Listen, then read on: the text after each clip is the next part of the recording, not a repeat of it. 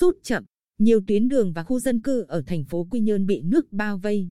Sáng ngày 11 tháng 11, theo ghi nhận của phóng viên báo Bình Định, nước lũ trên sông Hà Thanh đang rút chậm, nhiều khu dân cư và tuyến đường nội thành ở phường Nhơn Phú và Nhơn Bình, thành phố Quy Nhơn vẫn còn ngập sâu.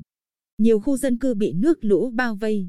Cuộc sống sinh hoạt, giao thương, đi lại của người dân gặp nhiều khó khăn trở ngại.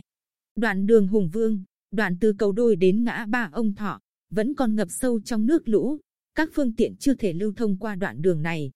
Để đến được nơi làm việc, một số người dắt xe máy trên tuyến đường sắt.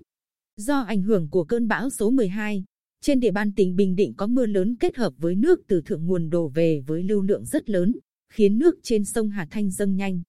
Nước lũ chia cắt hầu hết khu dân cư ở các phường Nhơn Bình và Nhơn Phú thành phố Quy Nhơn. Tuyến đường Hùng Vương và nhiều đoạn trên tuyến quốc lộ 19 qua địa bàn thành phố ngập sâu từ 0,5 đến 1 mét, giao thông bị chia cắt. Theo ông Nguyễn Kim Anh, ở khu vực 6 phường Nhơn Phú thành phố Quy Nhơn, lúc 19 giờ ngày 10 tháng 11, nước lũ tràn về, đến 21 giờ thì nước vào trong nhà gần 1 mét, vợ chồng ông Anh không kịp dọn dẹp, chỉ lo sơ tán người và một số vật dụng cần thiết. Ông nói, lũ năm nay lên nhanh quá làm người dân không kịp trở tay.